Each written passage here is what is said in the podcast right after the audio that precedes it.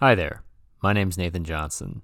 This podcast is called Views from the Crow's Nest, and this is the Monday Mess Hall.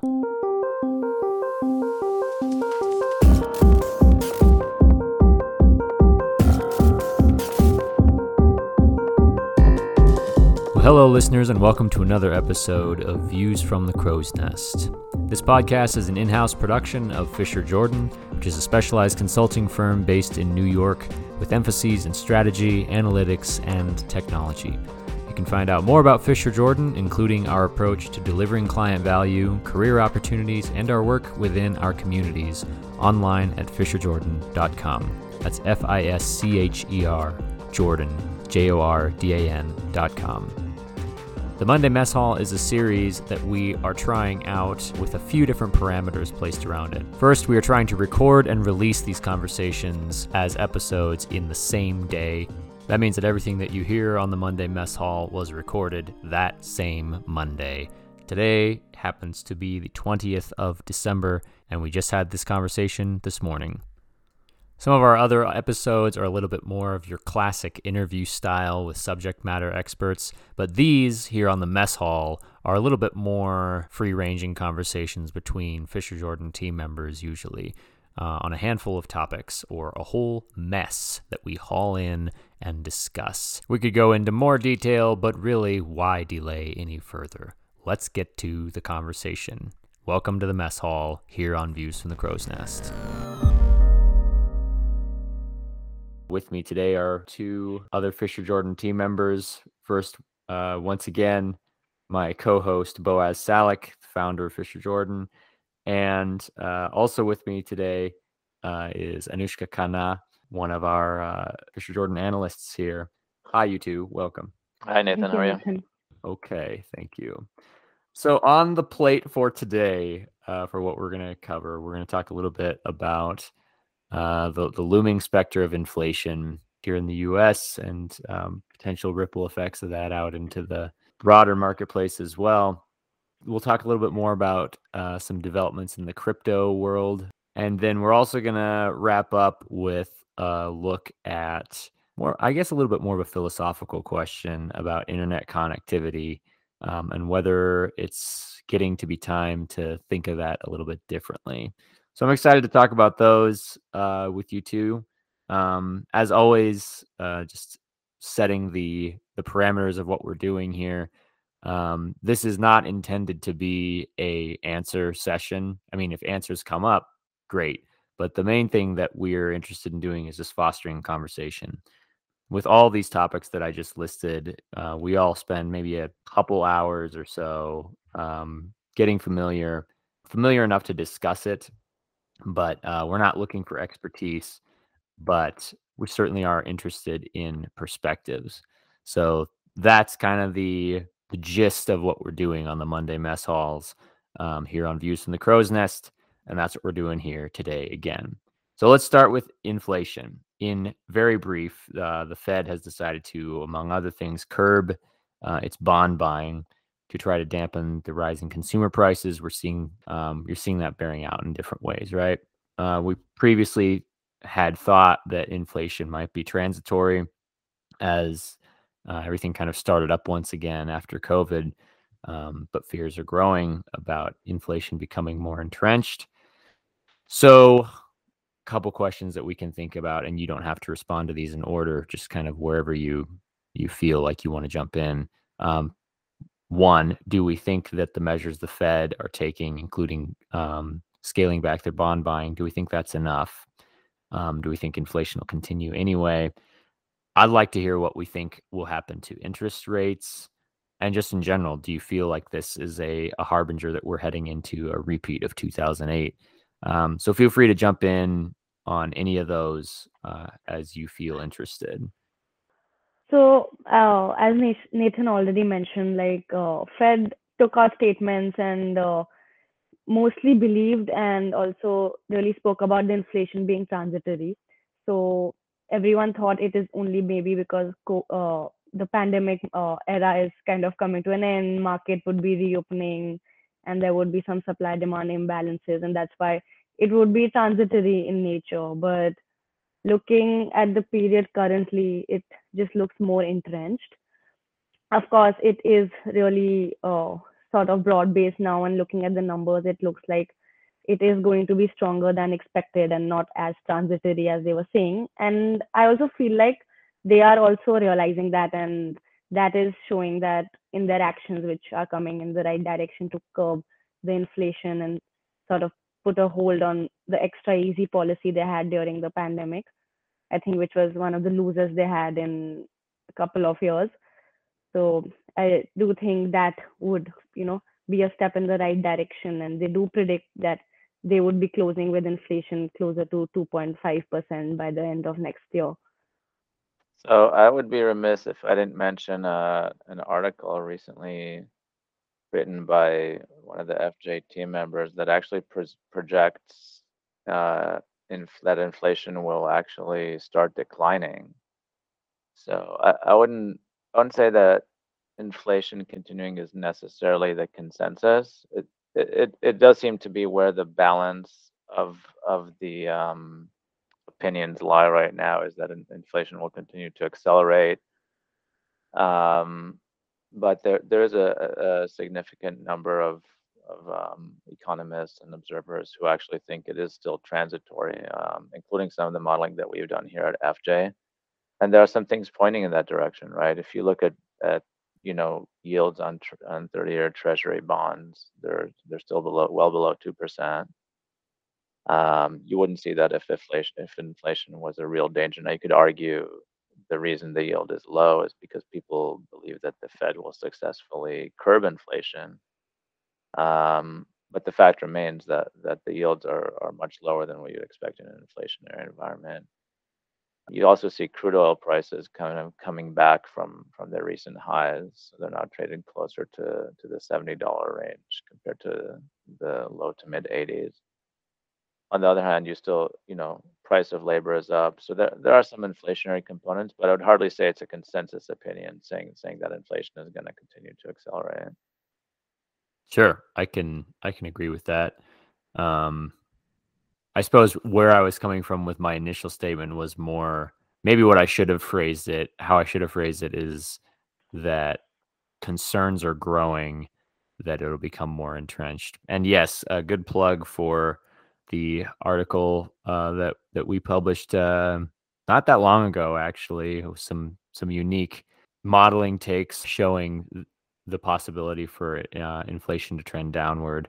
It'll be interesting to see how that how that bears up. Yeah, the the other interesting piece here is just how reactive the Fed is being. Um, mm. You know that they, they were like all year they've been kind of sitting there and and saying like it's transitory and it's transitory. Our models are saying it's transitory.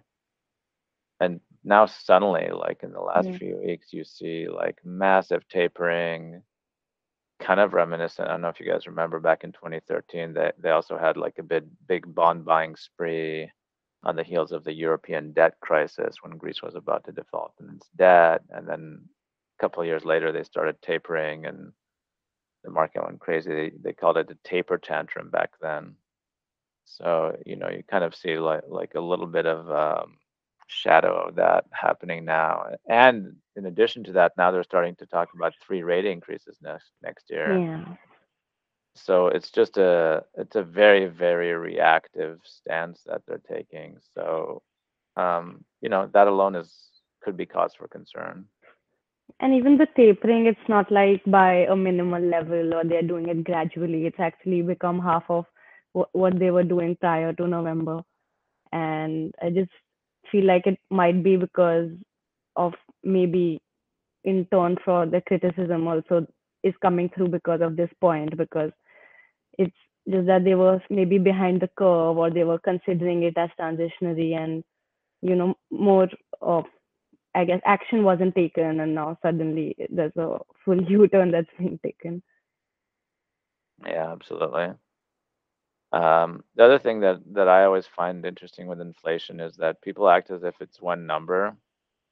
Hmm. Um, when the reality of inflation is that it's um, it impacts different segments of the population and different segments of the business population differently. Definitely. Um, so if you look at let's say the top 1% of the population, they've been experiencing inflation for for as far back as anyone can remember. Certainly back before the the 2008 economic crisis and, and all the monetary easing that that happened in the wake of that. Uh, you see kind of massive asset price inflations, whether it's in the stock market, in the real estate market, in the debt market, luxury goods. So, so for that segment, inflation has kind of been a given. I think now the, the type of inflation people are looking at now may be more applicable to, to kind of a broader population, which is, is obviously a cause for more concern because then um, you know, once that cycle happens, it can be very, very difficult to stop it. Yeah, I believe the wholesale prices really shot up by about 10%, if I'm not mistaken, in the past month. So I think that's where most reaction came from. Yeah. So it's it's not like inflation is something new. It's it's maybe maybe a concern, and maybe there, there's an opportunity to to do some analysis there on um, not just is there inflation, but what percentage of the population doesn't does inflation actually impact? That might be a more relevant metric. I, I liked the way you put that, Boaz. Of it's not like there's there's just like a scoreboard somewhere that says today inflation is this. This single percentage is the only thing we have to worry about. You know, it, it's part of the overall picture, but it is definitely going to have different implications based on market sector and uh, even uh, as Anushka pointed out, like whether or not you're looking at things wholesale and just the, the different ways that that comes to bear. Um, so some places might not feel it as much um, as others, um, but certainly still still worth considering that it's a multifaceted multifaceted issue like that. Overall, though, what I'm hearing you guys say is that yes, this is a is a non-trivial concern, but I am hearing a little bit of actually more than a little bit of optimism. We might not necessarily be heading into something as long term as what the 2008 crisis kicked off. Just based on crude oil prices, I'd say yeah. To, to me, crude oil, kind of the yellow signal on, on crude is when it crosses 80, and the the red light is really when it crosses 100 uh, for Brent crude. Mhm. So we're at 70. We've, we've got a little bit of wiggle room there. The the big kind of new thing here is labor, right? So we haven't seen labor price inflation in a long time, and but on the other hand, we've we've never paid people to sit home and and not do much for extended periods of time before, or at least in a very long time, maybe since the Great Depression. So that one's kind of an unknown. We'll have to watch that one. Well, let's move on to our second topic of the day. Promised a little bit of crypto action. Crypto continues to be a wild west where not only have you had just an absolute explosion of different coins popping up and you know whether or not they're memes or not is a whole different discussion. Got nfts in the mix but uh, in the middle of it all you've still got this really interesting concept of the, the decentralized aspect that was one of the initial and primary appeals of um, of the crypto space. So what we're going to talk about here today starts with an article that uh, we all read on uh, this this bidding war that happened on one of several, I believe, thirteen different um, printed editions of uh, the U.S. Constitution. There was a bidding war on this, um, but that basically came down to legacy versus uh, crypto um, in in that bidding war. But the the crypto representative was something called a a, a DAO or a DAO. DAO stands for Decentralized Autonomous Organization. Um, and what we're going to talk about the we're going to talk about that a little bit today. As as the the author of the article put it, you can think of it as um, almost like a group chat with a bank account. I want to talk a little bit about that idea today. That that same article kind of posits that a DAO might be the LLC of the future. Uh, I'd like to hear what you guys think about what what kind of a threat, if any, things like that pose to uh, legacy finance. What comes to mind when you start to kind of look into these new entities that are starting to show up, these decentralized players in in uh, a field that has not seen this kind of competition in a while? Let's just kind of toss that around a little bit and see what we see what we come up with. So DAO, as uh, Nathan already mentioned, decentralized autonomous organizations, and also phrases likely used for them like internet community with shared bank accounts, a group chat with bank accounts. Of course, uh, I'm no expert uh, in the world of crypto, so all this is pretty new to me. But as to my understanding, I've come to it is that DAO is basically could be similar to LLC. Coming directly to your question, Nathan, because you know they are of two types majorly. You either they are for open source blockchain based projects where people are coming together, putting their funds together to actually achieve one project and one target, or they are coming together to make investments in other projects, right? So by the definition of that, it could be similar to an LLC, but again, the specifics, which would be the type, the structure, the rules, the governance, all of that would be dependent on the group and the goals they have in mind. So I think, however, all of that is really dependent and it's really subjective to the group. But I believe in case it has to take the path forward, of course, which it does still have a very long way to get a full adoption. I believe what would be important here to see also for future is how we can regulate or sort of provide some oversight. Of course, it's decentralized, so there is no intermediary like a bank or even central government, or there's no oversight here. So we would never be knowing if it's, you know, Russian bots buying things through the DAO or if, you know, again, like similar to the hack in 2016, where millions were effectively stolen. So just in those directions, I believe there should be some sort of oversight or more looking at least in the matter before full adoption of DAO is taken. Yeah, it's an interesting um, innovation there that, that's based on all the blockchain technologies that are out there. I mean, you certainly saw in this specific scenario, you certainly saw a lot of the unanswered questions with with DAOs and, and just with blockchain in general come up. Firstly, the the way uh, they, they were bidding up, uh, it was a I think um, one of the original copies of the Constitution, and the bidding came down to this DAO versus um, Ken Griffin, who's one of the richest people in the world, worth about 40 billion, I think, the owner of Citadel. Um, and what ended up happening is the DAO had kind of publicly advertised that the maximum amount that they were able to pay for this, uh, which is a big no-no if, if you look at auction theory. Like you never want to kind of give the other parties, you never want want them to know, or even negotiation strategy, you never want them to know your reservation price. So just from the get-go, they were at a disadvantage, um, and you know Griffin was able to kind of exploit that, and I think it came in at like two hundred thousand over that number, and just kind of barely edged them out.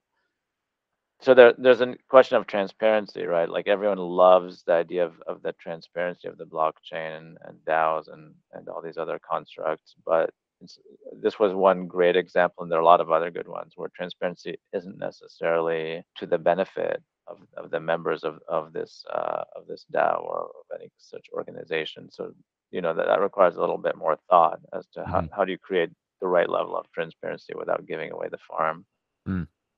you know, a second thing that came up was was the idea of governance, right? So they they kind of thought through how this organization would work up until the purchase point, but they didn't think through what would happen once it was purchased. So if they had actually won the bid and gotten this copy of the Constitution, they could have found themselves with a real governance crisis in terms of like how do we decide where it should go, you know, which museum or which private collection? And should should, there be any like benefit to the you know to the stakeholders et cetera? Like none of that was thought through ahead of time and uh, i guess you could say that they're lucky in some ways they're lucky they didn't win because if they had one they could have had a real issue on their hands making those decisions after the fact.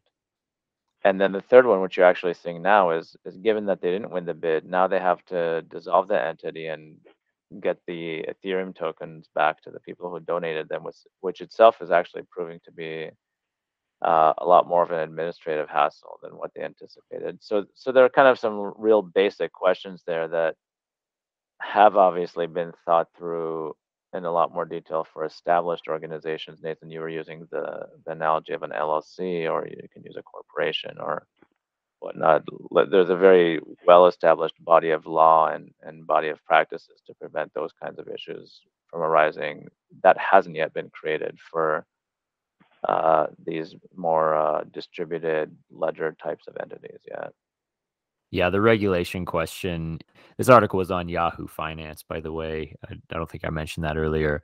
Um, but the regulation question that it that we sort of get to through all that, I think, is the biggest one.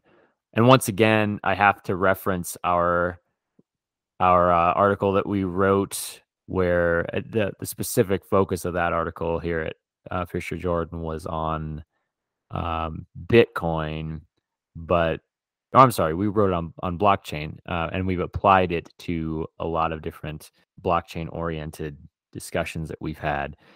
Basically, talking about the process that any new slash disruptive technology goes through before achieving widespread adoption, and somewhere in the middle the early middle to mid middle, we posited that you would start to see some sort of legislative um, involvement, uh, either for or against the pattern of enablement. I also think it's funny that uh, Wyoming always seems to be one of the first to get involved uh, with the the legislating conversation on on these things. I almost wonder if you could start to predict like who's going to come after Wyoming like, is Wyoming usually going to be the first one to act on these things? I don't know. But coming back to what I was trying to say is that uh, the regulation question is probably the the most important aspect of of this whole discussion because more you open up the playing field, I think the more you have to be careful about like who you're letting on and because not everybody's going to come on to it with the same intentions one of the things that was referenced is you know what's to stop a uh, a foreign entity from starting a DAO and buying a building or something like you you just you don't as as fun as it is to to think big um unfortunately if you want it to last there's going to have to be some sort of regulatory oversight that steps in eventually Yeah. But on the flip side, you know, we're kind of seeing the first baby steps, you know, both on the currency side as well as in this case on the uh, organizational side.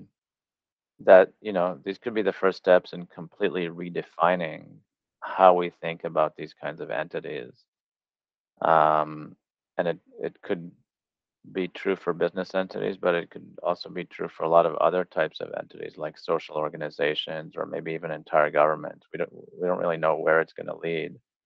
And similarly on the currency side, um, you know, the the the place you know blockchains are are at now is there's kind of a competition in in determining the how, like how should a blockchain be structured, how should the mining get done, but um, there could be subsequent waves where you know where the what like uh, actually questioning the what, what is the currency supposed to accomplish? And um, you know, should there be multiple types of currencies in existence, et cetera. So, so I think we're at the very early stages, and it's going to be very exciting to see where this goes. And also, well, just looking at the level, like if, and again, we take the talk about the article on the Constitution auction, just seeing uh, how in just a few days the the DAO or the group of people could pull together about 47 million, if I'm not mistaken, together just for one auction. It would like just to see how much with you know some planning and some days and full regulation like what all they could achieve and you know if they have the right intentions and right minds behind it. So it just would be great to see what the future really holds. That's a good discussion on all that. I'd like to wrap us up real quick. Uh, we don't have to get into tremendous amount of depth here on this but um, i've been thinking about this for a while the need to potentially classify internet to think of internet uh, as more of an essential resource uh, or utility almost like running water. And the reason why i'm bringing it up here today is because uh, wired ran this piece on uh, they call it it's called smartphones are a new tax on the poor is their their title for it. The basic gist of it is that the requirement for constant connectivity isn't only a fact of white collar work. Uh, not that long ago, internet access was something that you kind of saw as more of a requirement in the white collar spaces. But we're starting to see that trickling down a little bit more. Like the requirement to continually be connected is growing, but where we're running into a problem is that the resources to actually access it are not evenly distributed.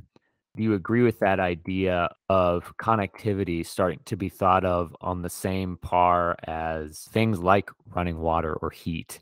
And if you do agree with that, what are some things that that you can think of that might help to make that a more evenly distributed commodity? So yeah, I, agree with the the article's basic premise that connectivity is is now kind of a basic not only just a basic requirement for a lot of jobs, which is true, it is, um, or even for the for people who work multiple jobs to be able to to multitask those things, but even just for day to day, you know, just things like like entertainment, which you know, which you can argue, you know, most people consume, um, staying in touch with loved ones and friends and and uh, things like that. So. Um, I don't think that part is is really up for debate. Um, the question is, what should we do about it? Um, so I can tell you here in New York City, we, uh, I'm sure we pay more than the national average for for internet services, but in a lot of places, it's still tough to actually get reliable service, believe it or not. Um, you know, uh, and and there there are probably places in the middle that where it would be relatively easy to do, and then once you get out to the remote areas, it becomes difficult again. So uh, uh, some of it is just dependent on kind of where you're at and, and what the economics are. But um, yeah, overall, I, I would I would be in the camp that favors um, some kind of national effort to put the U.S. more on par with.